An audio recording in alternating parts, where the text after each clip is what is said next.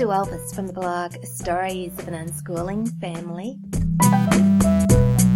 Welcome to my podcast. This is episode 87. And today I want to talk about social media, especially Facebook.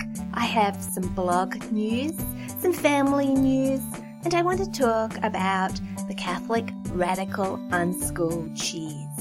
That might make a good title for this episode. Well, it's been a long time since I last sat down and got my mic out and started talking to myself in my bedroom. Yes, I think the last episode that I made, episode 86, I probably made that at the end of November last year. And since then, we've been enjoying a long, hot summer. It has been the official school holidays here in Australia. Those holidays last about six weeks. And my husband, Andy, who is a school teacher, he goes back to work on Friday. I'm recording this on Wednesday. So I guess our lives are about to change again. We're slipping into a new season of our unschooling year. I suppose that's why I've been thinking about this podcast. Time to get the mic out, get back to work. In some ways, it's really difficult to get back to things. And I've been thinking about what I really want to do this year as far as blogging and podcasting goes. But I'm going to talk about that a little bit later in this episode because I think I'm going to start by telling you what's been going on on my blog, Stories of an Unschooling Family. Because though I haven't been podcasting, I have been blogging. I've been writing a post here and there.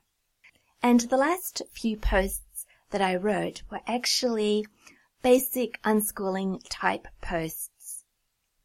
I guess I was inspired by the beginning of the year. You know that feeling you have at the beginning of a brand new year? Is it time to make some resolutions, some goals for the year?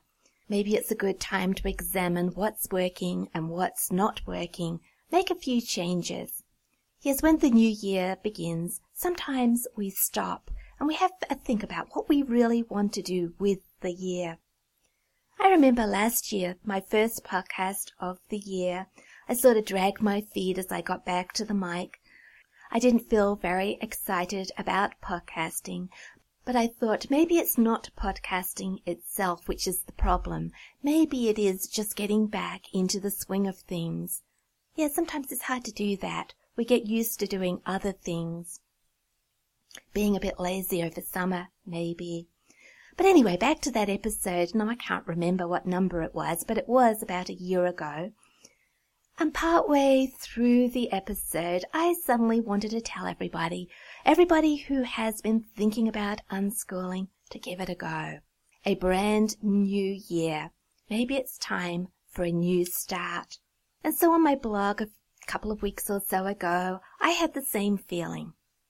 I wrote a post urging everybody to have an unschooling experiment. Yes, try it out.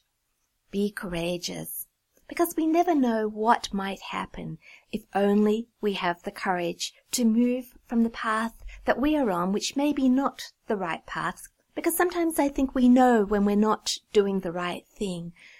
But we continue doing it because it is the easier thing to do, maybe the safer thing. Unschooling might sound a bit frightening, a bit scary. So yes, I wrote a post called the An Unschooling Experiment. Afterwards, I was thinking about how I used to flit from one homeschooling method to another. I would try Charlotte Mason for a while and then move on to something else like unit studies or classical homeschooling. And then I would try something for a second time or even maybe a third time and then eventually we found our way back to unschooling. And after writing my post called An Unschooling Experiment, I began to wonder what makes unschooling different from Charlotte Mason and classical homeschooling and all the other different types of homeschooling. Why should I urge you to give it a go? You might just think it's just another alternative. Some of the other ones you've tried, they haven't worked. Why should unschooling work when they haven't worked? And this led me into some thoughts about what unschooling really is. I came to the conclusion that it is a very natural way of learning. It's the sort of learning our kids do before they go to school. And it's the sort of learning adults do once they escape from school. And I wonder if we didn't even consider school, if there was no such thing as school, would our children continue to learn in a very natural way? Would they learn all they need to know? So I explored this topic. And while I was exploring it, I did return to that thought Unschooling is very different from the other homeschooling methods. I say other homeschooling methods. I have come to the conclusion that it isn't a homeschooling method. It's a natural way of learning, as I said. So this is what makes it very different. We're not imposing a system of learning upon our children. We are just trusting that they will learn. They are curious people. They will learn all they need to know when they are ready to learn it. We don't have to tell them what they need to know. We don't have to make them learn it. We don't have to find a way that will make learning palatable for them. All we have to do is provide a rich and stimulating environment for our children. Nurture an atmosphere of learning for the whole family. Be encouraging. Learn ourselves. Be excited about everything in the world. Keep our children's love of learning alive so that they don't get to the stage where I got to when I was a child, where I hated learning. I didn't like doing things that other people told me I had to do. And I remember when I finished school, or maybe it was when I finished university because I didn't really want to do that either. I remember throwing all my books into the garbage and saying, Nobody is ever going to make me learn anything ever again. Yes, my love of learning had died. It took a long time for it to reappear. Of course, these days I'm very, very excited about learning, and so are my children. In my blog post titled Why Unschooling Isn't Just Another Method of Homeschooling, I included a Sandra Dodd quote. She once described an unschooling day as the best ever Saturday, the day children dream about when they're stuck in school. Now I can relate to that. Having to go to school Monday to Friday and doing what everybody else wanted me to do, but dreaming of the weekend, dreaming of the things I really wanted to do, the things that were important to me. My daughter Sophie said a few weeks ago that she is glad that we are not structured homeschoolers. She said that she had been talking to a friend of hers who has to do her schoolwork first and then is allowed to do what she wants to do. And Sophie said, if I had to do schoolwork like my friend, there wouldn't be time for all the things that I am interested in, the things that are really important to me. So she is really thankful that we're unschooling. She is glad that she can have a best ever Saturday every single day of the week. Yes, just imagine never having a typical Monday to Friday, waking up every single day of the week and feeling excited, anticipating what the day will bring, not having that dreaded feeling that you've got to go out there and do your schoolwork, doing things we don't want to do. I know that a lot of people would argue that children have to do certain things. They should be made to do things they don't want to do. It's good for them. Why should they have every day as a best ever Saturday? Surely that's not good for them. Nobody in this world gets to do what they want to do every single day of their lives. And so maybe unschooling isn't a good preparation for our children's future. Perhaps it's not good to give our children a too happy life. Is there such thing as being too happy? Adding too much joy to our days. Well, I think that, contrary to what most people think, unschooling children do do a lot of things that they'd rather not do. They choose to do them because it's the right thing to do. They have their freedom to do whatever they like, and they can choose to take on tasks, to do things for other people, uh, to do hard things for themselves even. Things that do involve a challenge, things that aren't particularly enjoyable.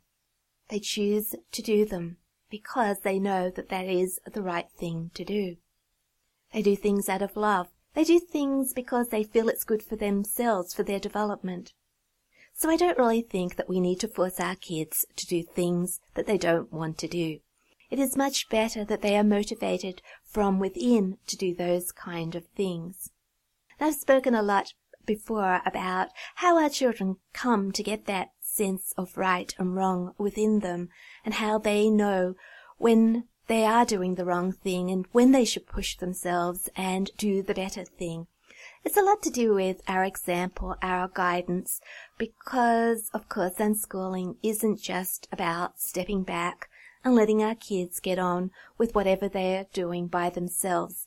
We have to be there, not peering over their shoulder, not interfering, but knowing when to offer our help, when to talk about things with them, when to include them in our lives so they can see our example, all those types of things.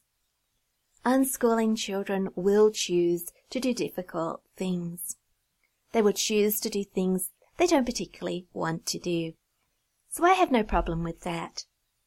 I don't think that structuring our homeschooling, structuring their education is beneficial for that reason. But what about making our children's lives more joyful? Looking for ways to make our days more happy, treating our children, maybe watching movies together instead of working, sitting around and drinking coffee, going to the movies, going on picnics, buying something special that our children have had their eye on for some time, looking for little ways every day to show them that we love them and we care about them and that they're very special. Even stopping and giving them a hug every now and then. Will we end up spoiling our children by making their lives too happy? Because life isn't all happy, is it? Is it a disservice to our children to bring them up in an atmosphere where they know lots of happiness? I've been thinking about this too, and I've come to the conclusion that Despite all our efforts, we can't make every single moment of our children's lives happy. There are some things that are out of our control. Things just come along and interrupt the happiness of our days. They come unbidden. Some of the things are big things. For example, my children had to witness and grieve over the death of a brother some years ago. They've witnessed my husband losing his job and the worries that come with that. We've moved multiple times. Where will we live next? Will we find a home that's big enough that we can afford? All the work that's associated with moving. There are other things in our lives like that that we never thought would happen. They just came along. And then because we aren't perfect people, every day can't be perfectly happy there are times when we get irritable, overtired, when we just don't want to do the right thing. But we can make as many moments of our children's days as joyful as we can. And I think we ought to do that because when something big does come along, it's the happy times, the happy memories, the bonds that we have forged during those happy times that will help us through the difficult ones. Joyful times give us hope. They move us forward through all the hard days. They lead us back to joy again. At the very least, when we are in a difficult time and if we see no end to it, at least we don't look back and say, I wish that we had done more with our children. I wish we had made more of the happy times. Living each moment with as much joy as we can will lead to no regrets. I tried to put all that into words the other day as a blog post. I got myself all muddled up and it was, my words were dull. I don't know if I've done any better sitting here with the mic and just talking off the top of my head. I hope you understand the points that I am trying to make. Yes, sometimes words are difficult to find. Sometimes I want to give up. I want to say I don't want to blog ever again. It's too much hard work. I especially don't want to blog anymore when I go to other people's blogs and see loads and loads of comments that are very negative about unschooling. People saying, don't unschool. It's a bad thing to do. You will regret it. It's irresponsible. And I think to myself, look, the unschooling voice is so small. Everybody else's voices are very big. And I want to give up the struggle to spread the word about unschooling. Yeah, just turn off, focus on my own family. And maybe I have said enough already. My blog is full of information about unschooling. But something keeps me going and I'm sitting here again talking about unschooling.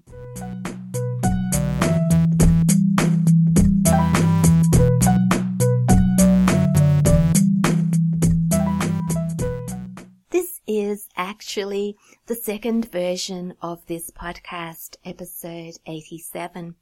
I recorded the first version, oh, maybe a week and a half ago.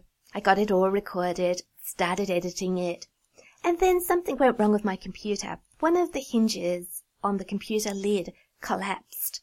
And then when I tilted my computer to one side, I could hear the fan inside grating against something internally. The case of my computer was coming apart. I just thought it was a small problem, so I took it straight to my husband Andy and I said, Perhaps I ought to take it down to the repair shop straight away before any more damage is done to it. They can put a few screws back into the case. Yeah, tighten everything up again, and my computer will be as good as new. So Andy agreed with me, and we got in the car. We went down to town and walked along to their computer repair shop. I was ahead of Andy. I was quite anxious to get my computer in there, get back home again. So striding ahead, one and a half steps ahead of him, dashed through the door, and the owner of the shop was there. I didn't even let him greet me properly. I just said, I've got a problem with my computer. I hope you can help me by fixing it. And he said, well, I don't think I can do anything today. And I cut him off and I said, no, it doesn't have to be done today. Sometime this week, maybe.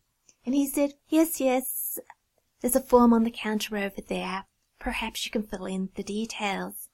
I didn't have my reading glasses with me, so I said to Andy, could you do the filling in of the form for me? So he went to the counter, got a pen, and started filling in the details. And that gave me a chance to look around the shop. And all of a sudden, I noticed that the door that we had walked through, the one I just pushed my way through a, a minute or so earlier, a glass door, there was a big hole in it at the bottom. Somebody had smashed this big hole in the glass door. And then I noticed that there was a policewoman standing to one side of the shop counter, and she was dusting for fingerprints. And then there was a lady sitting on a couch by the window, and she was obviously the owner's wife from what I could hear. And they were ringing around security firms. And all of a sudden it dawned on me that the shop had had a break-in. So I turned to the owner of the shop and I said, had a break-in? A bit obvious to say, I guess. And he nodded, and I said, was much stolen? And he said, all the new computers, and he pointed to the empty shelves, and I thought, how didn't I notice those empty shelves before? And then he added, well, a few of our customers' computers got stolen as well. And all of a sudden I wondered, is it safe to leave my computer here? It's full of information that I wouldn't want anybody else to get hold of. What if a, a, criminal came along and got my computer and the password, which I just given to the shop owner, and not only sold my computer on to somebody else, but accessed all the websites and accounts that I have online. So I didn't know what to do for a moment. And then I said to the shop owner, I don't suppose the criminals will be back again. I don't suppose they'll return to the scene of the crime. Wouldn't that be rather stupid? And he agreed, but I guess he would want to agree. And just at that moment, the policewoman said that she'd found some very clear fingerprints on the cash box and a few others as well. And I thought to myself, what criminal would come in and steal computers without wearing gloves? Surely nobody would be that stupid. So would a stupid criminal who stole computers without wearing gloves return to the scene of the crime? Well, I hope he won't, because my computer is still in that repair shop. It turns out that my computer is more damaged than I first thought. It needs more than a few screws to get it going again. Actually, it needs $770 worth of work on it. I nearly died when the repairman rang me the next day with a quote for repairing my computer. As I said to him, I could almost buy a new computer for that money. Maybe not the same model as mine, because mine cost quite a bit more than that. But yes, I could buy another type of computer. So I ummed and ahed about this and talked about it with Andy. And he said, Sue, you've got to have a computer. You need your computer back. And so we decided that yes, we would have the computer repaired. But it's taking a long time to get the spare parts ordered in and to get the computer working again. I thought it would be maybe a two or three day job. The repairman says it'll take more like two weeks. So I'm recording this podcast on an old computer. At first I didn't want to use any computer. I came home from the repair shop and Andy said to me, shall I get one of the old computers working for you again? And I said, no, I don't want to blog. I don't want to podcast. I don't want to go on Facebook. I'm fed up. I don't care if I don't have a computer for a while. I need a break. I'm going to do something different for a while.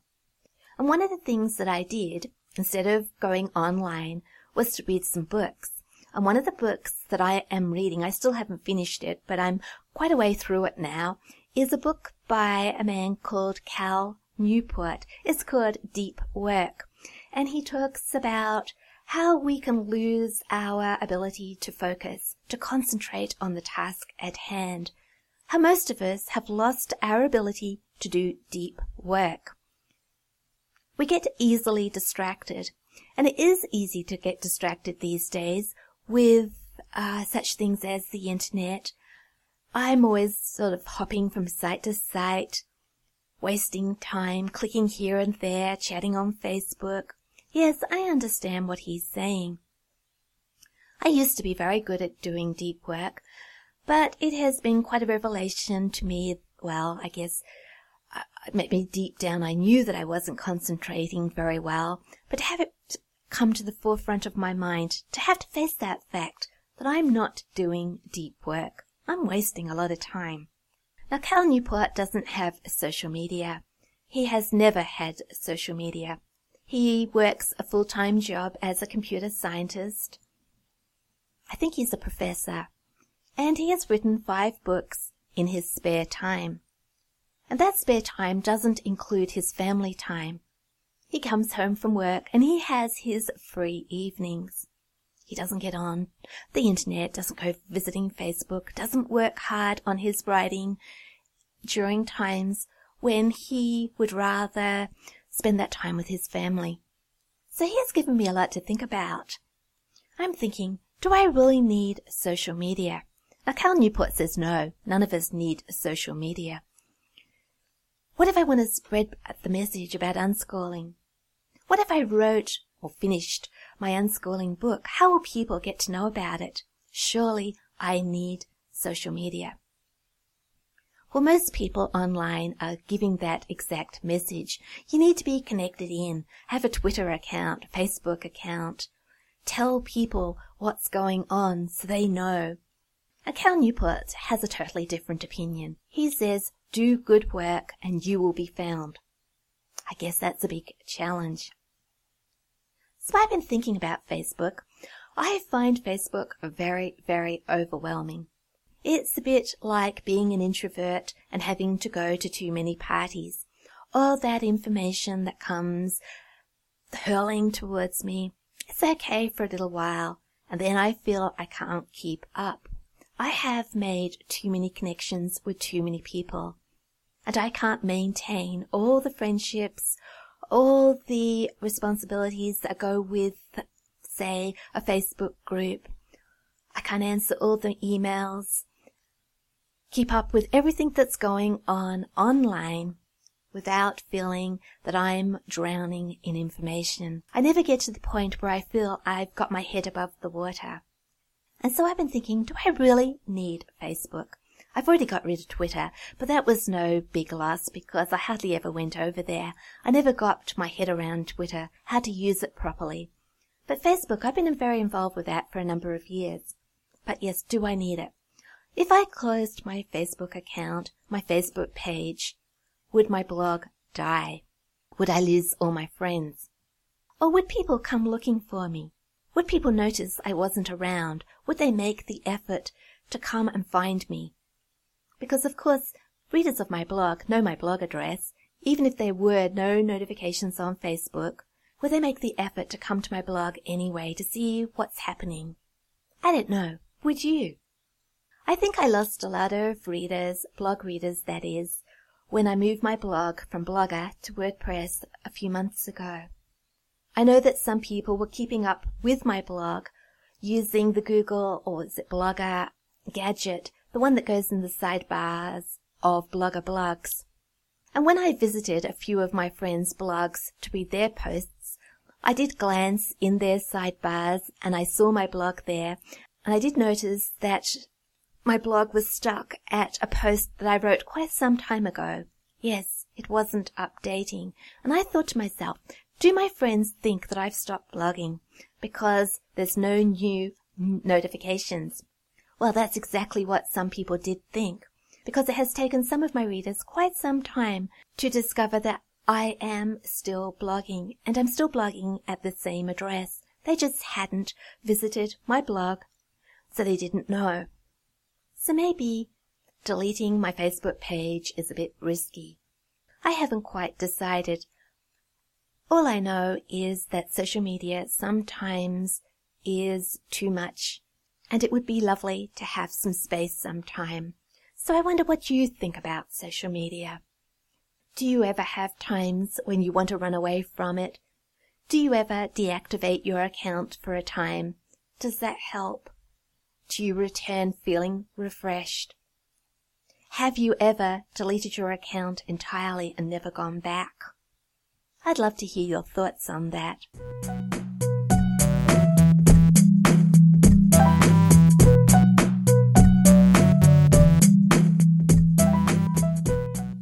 Course, because you're listening to this podcast and my computer is still in the repair shop, you will know that eventually I accepted my husband Andy's offer of an old computer. He dug one out, he did all the updates for me, got it working for me, so that I have a computer to do whatever I want online again.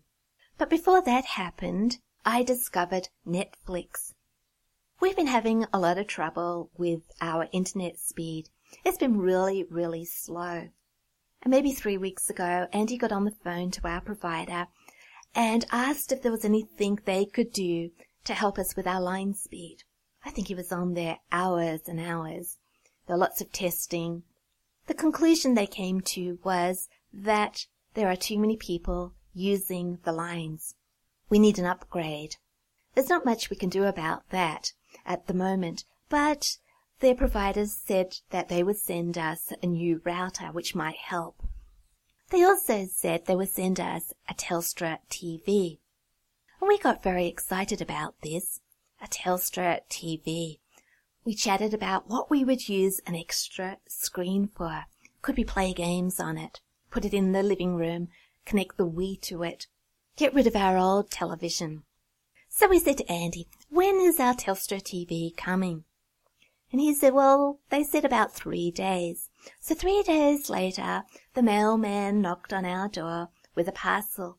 And we looked at it and we said, well, that's not the Telstra TV. It's much too small. Little parcel, sort of square parcel, little cube, um, few centimeters each way. We had no idea what it was, so Andy opened the parcel we all stood around having a look. And he said, You won't believe this, but this is the Telstra TV.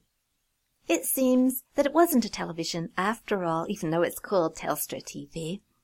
It's a little gadget that allows us to stream from the internet. We can watch movies and things from Netflix, Stan, some of the TV channels like ABC iView, YouTube. Yes, videos and movies can be streamed from those channels directly through the Telstra TV onto our screen, a bit like a Chromecast, but we don't need to use our computer. Well, we were a little bit disappointed that we weren't getting a big screen TV. That is, until the evening when we wanted to watch a movie. Now, together with the Telstra TV, we got a number of special offers. And one of these is a free six month subscription to Netflix. So I signed up, and in the evening we sat down to watch our first movie using the Telstra TV. And it was wonderful. So I think it's going to be really good, the Telstra TV. So we're not quite so disappointed after all. We just watch everything on our old screen. Just made me think though that even though we pride ourselves on keeping up with technology, sometimes we make mistakes Sometimes things slip past us that we don't know about. The world is changing very, very quickly. So I've been watching movies on Netflix. I've actually been catching up with Downton Abbey.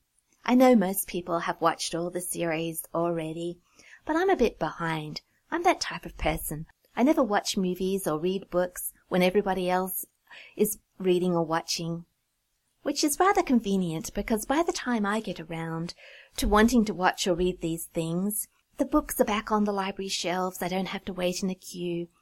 The DVDs are probably being offered on sale at the shops. They're no longer new, so we can get them at a discount price. Yes, I don't have to compete with other people to watch or read. So I've been watching Downton Abbey. I'd heard that it was good. A lot of friends told me about it. At one time it was all through my Facebook feed, and I decided to find out what all the fuss was about. Now I'm not sure I like Downton Abbey as much as other people do. I love the setting, I love all the costumes, I love the era the series is set in, all the historical details. I'm not too sure about the characters. In particular, I don't like the ones that are nasty, the ones that bite other people's backs, that are always out to make trouble. Now I guess you can't have a series where everybody is nice. It's the nasty characters who provide the conflict, who keep the story moving forward. Yes, some of the storylines I wasn't too sure about. I know everybody is going to tell me I'm wrong, that it is a perfectly wonderful series. Anyway, I decided that I would just watch one more episode before I made up my mind about it. So I've been watching one more episode, and then one more episode, and then one more episode, and I've worked my way through five series of Downton Abbey over the school holidays. And I hear that there is one final series. At the moment, this series isn't on Netflix, so I can't watch it. So I've got to the end of what I can watch, as far as Downton Abbey goes. And I guess it is good because otherwise I wouldn't have got to the end of the series. I would have given up a long time ago. But regardless of the merits of Downton Abbey, it has awakened my interest in that period of history. I went looking on Amazon for books associated with the Downton Abbey time period, and there are a lot of them. So I'm going to do some research, some Googling, maybe buy a few books, see if I can find some other documentary type programs about the time period that Downton Abbey is set in. I would also like to read about the people who used to live in Highclere Castle, which is the place where Downton Abbey was filmed. I guess this is an example of one thing leading to another. We start with a popular series and yes, we spread out in all directions trying to find out more. This happens quite a lot to us. A movie or a documentary or a mini series will be the start of some very exciting learning. A few days ago, my daughter Imogen said to me, Well, what are you going to be doing this year, Mum? are you going to continue podcasting and blogging about unschooling? And I was having a really sort of downish day. All I wanted to do was sit and watch Downton Abbey. And I said, I don't know. I think that this year I'm just going to unschool and be a professional Netflix watcher. Because I found some other things I want to watch on Netflix. Yes, I'm going to fill my afternoons by just sitting around watching documentaries and mini-series and movies. I'm going to do that after spending the morning with Gemma Rose, my, our youngest daughter. And she said to me, Mom, I can't imagine you doing that for the whole year. Yes, you could do that for a short time, but I bet that one day an idea will occur to you and you'll turn Netflix off and all of a sudden you'll get excited about something and you'll be off again, wanting to learn new things to get involved online again. Whatever it is, you'll find something that you want to do. And I guess she's right. Sometimes we just need quiet breaks from things. And then ideas start to occur to us. Maybe actually we need quiet times. I think it's the same for our children. They need times where they're not particularly involved in big passions, big interests, time just to relax, read books, go at a slow pace. Because while all that's happening, things are happening beneath the surface. Things that we read, things that we've heard about, things that we've been watching. Lots and lots of ideas are sort of fermenting within us. We don't take much notice of it. Maybe we don't even know that this is happening. And then one day we have an idea and we get excited and we're off again. I've witnessed this a lot with my children. Times when I've thought that they'd never be excited about anything ever again. I should learn my lesson because always after a quiet time, they return and they do fantastic things. Yeah, great ideas, great enthusiasm for learning again. They're off and I'm hoping this will happen to me. Now, I did have a small idea a few days ago. I don't think it's the big idea about what I want to spend all my time doing this year. It's just a small idea. And small ideas are okay, I think. Maybe it'll be a stepping stone to something else. And this is where the Catholic cheese comes into the story. I've created another blog. I think creating blogs is something that we do when we don't know what else to do. Well, it's something I have done a lot of in the past. What shall I do next? Create another blog. And I get really excited. Sometimes the blogs last, like the unschooling one. Sometimes they don't, but they fulfill a purpose for a time. And I thought to myself, what shall I blog about? I talked about it with the girls, and I said to them, look, I haven't blogged about anything Catholic for a long time. Now, I don't want to have a blog about prayers and the latest novena and write about the saints and all that. But I would like to tell a few stories and mention such things as going to Mass and what we've been doing as far as the faith goes. Low key Catholic blog. Maybe just tell all the ordinary stories of our lives on a blog, not worry about whether they have anything valuable as far as unschooling goes. So I thought about it and I created the blog, but I needed a name. And I went through loads and loads of names. There were ordinary ones like a Catholic unschooling family. Really boring. And then one day an idea hit me and I rushed out to find my family who were all busy doing other things because they have no shortage of things they're interested in at the moment. And I said, I've got the perfect title for my new blog. I'm going to call it The Catholic Radical Unschool Cheese. They all raised their eyebrows and looked quizzically at me, waited for me to explain. And I said, that title has all the important words in it. And Imogen said, like cheese. And she's right. Cheese is very important. We love cheese. So that's what my new blog is called. The Catholic Radical Unschool Cheese. I'm hoping to have a bit of fun with this blog experiment a bit with my writing, which I haven't done a lot of recently. Yes, I've written a few blog posts here and there, but basically I've been writing what I think other people want to read. But I want to just experiment, play around with some words, tell some stories. Have a bit of fun with the cheese. I've linked both my unschooling blogs, the main one and this new one, which only has one post on it at the moment. But I hope that you will hop over and read that one post Maybe by the time you do hop over, I might have more than one post on there.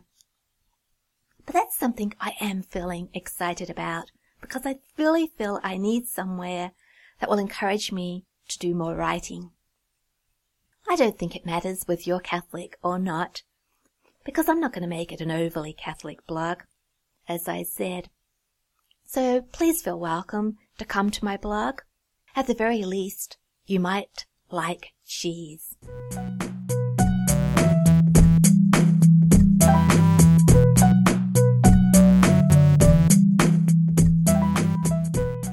I have probably been talking for a long time.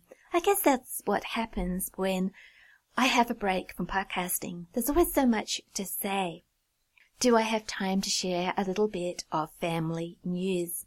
Well, I hope I do because I'd like to tell you about Sophie. Sophie is my 15 year old. And over the summer school holidays, she got herself a job. She's working in the kitchen of a village cafe. One of my sons is working there as an apprentice chef, and he helped Sophie get the job. She's really excited about the job because the money that she is getting from working, she is going to use to buy extra photography equipment because you might know that she is an avid photographer and videographer, and that's what she really wants to do as a career.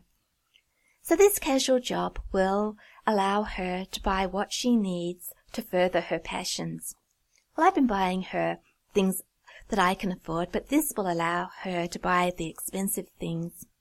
So this has been a new stage in Sophie's life, getting her first job. Having money of her own to spend Apparently she's doing really well at this job.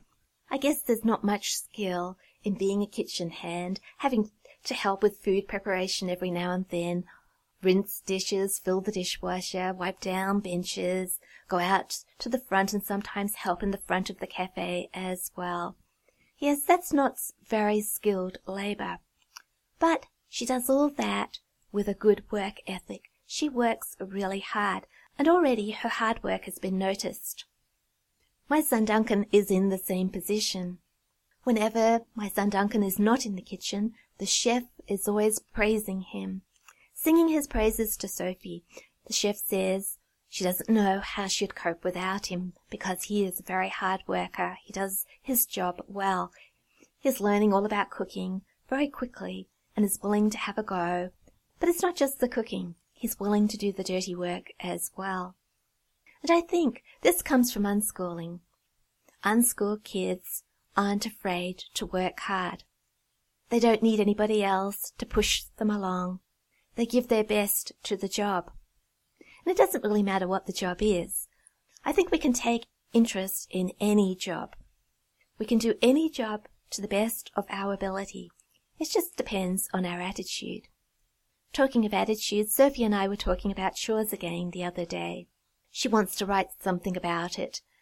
And she says that the parent's attitude about chores is essential. If a parent looks on chores as a problem, then children will look at, on it as a problem.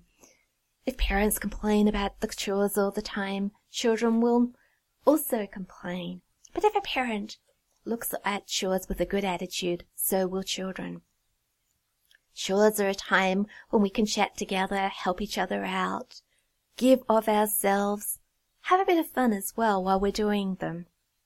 I guess our attitude affects the way we look at the world. Yep, we can complain. I've got to go and stand out there in the sun and hang out the washing. Or we could say, Hey, it's really lovely out here today. Thank you for standing here and helping me put out the washing and chatting about things while we're doing it. The same with washing the dishes. We always have time to chat with each other, have a bit of fun, while everybody is in the kitchen cleaning up at the end of a meal. Another piece of family news is that Imogen has a new music video out on YouTube. Well, she will do by the time I've finished editing this podcast because the music video is being uploaded right now as I'm talking. It's the first one of the new year. So we're in for another year of making music videos. We actually only filmed it yesterday morning. We went down to the river Oh, I think we got there before six o'clock in the morning, maybe 5.45 before the sun rose. It was hard getting out of bed about 4.30, but we were there on time to get the cameras set up before the sun rose, filmed it pretty quickly, and then had a picnic breakfast before returning home. Now this song that Imogen is singing is an Irish folk song, another a cappella song that she wrote the music for. She said she just started with the melody line. I think the piece of music that she found was actually for guitar. But she elaborated, made her own version of the song with about 27, 28 voices. I'm not quite sure of the number, but quite a lot. So she's put a lot of hard work into it. Imogen is doing several Udemy courses at the moment.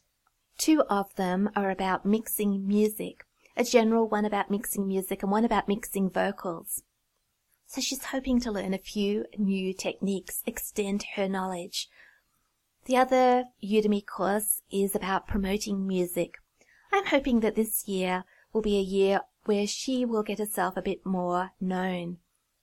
Get her music out there a bit more. Last year was more of a learning year, but this year I think that she'd like to actually record some music to sell. Sophie is also doing a couple of Udemy courses. Her ones are on photography. And I've enrolled for one too. Mine is about developing WordPress themes, a coding course. I haven't actually started because the course details are on my computer that is in the repair shop. I guess I could go to Udemy and work it all out again, but I can't be bothered. I will wait till I get my computer back before I start tackling that course. So that's a bit of our family news, a few things that we're doing, a few things that are going on with my blog, some of the thoughts that have been going through my head. I suspect that I've gone from one thing to another in a disorganized kind of way. But I'm hoping some of what I've said today is interesting. I think there's only one more thing to do before I finish this podcast, and that is to invite you over to my blog or blogs, stories of an unschooling family, and perhaps you could hop over to the Catholic Radical Unschooled Cheese. That blog is actually at the URL www.sueelvis.com, but you can find a link on my unschooling stories blog. If you do go to my blog, Stories of an Unschooling Family, you might notice that I have a new page of unschooling resources. Yes, I put together a long, long page of things that I hope will be helpful to anybody who is unschooling. I'm not sure if I mentioned that in my last podcast, though I did mention it in my newsletter. The resources are on my blog, as I said, but I've also made the page into a free ebook, a PDF ebook so if you would like to download a copy of my big page of unschooling resources, you could visit my blog, go to that page, and at the foot of that page, there is a link for the PDF ebook. So I hope the book is helpful. I included a lot of websites that we like to visit, ones that we are exploring. The ones that I'm really particularly interested in at the moment are the maths ones. I found a few new ones with lots and lots of interesting things that I could strew in front of my girls. I'm hoping they'll be as interested in those sites as I am. So I think that's everything. I would like to thank you for listening to this episode of my podcast, and I hope to be back very soon with the next one. Until then, I hope you have a wonderful, unschooling, adventurous week. And don't forget to trust, respect, and love unconditionally.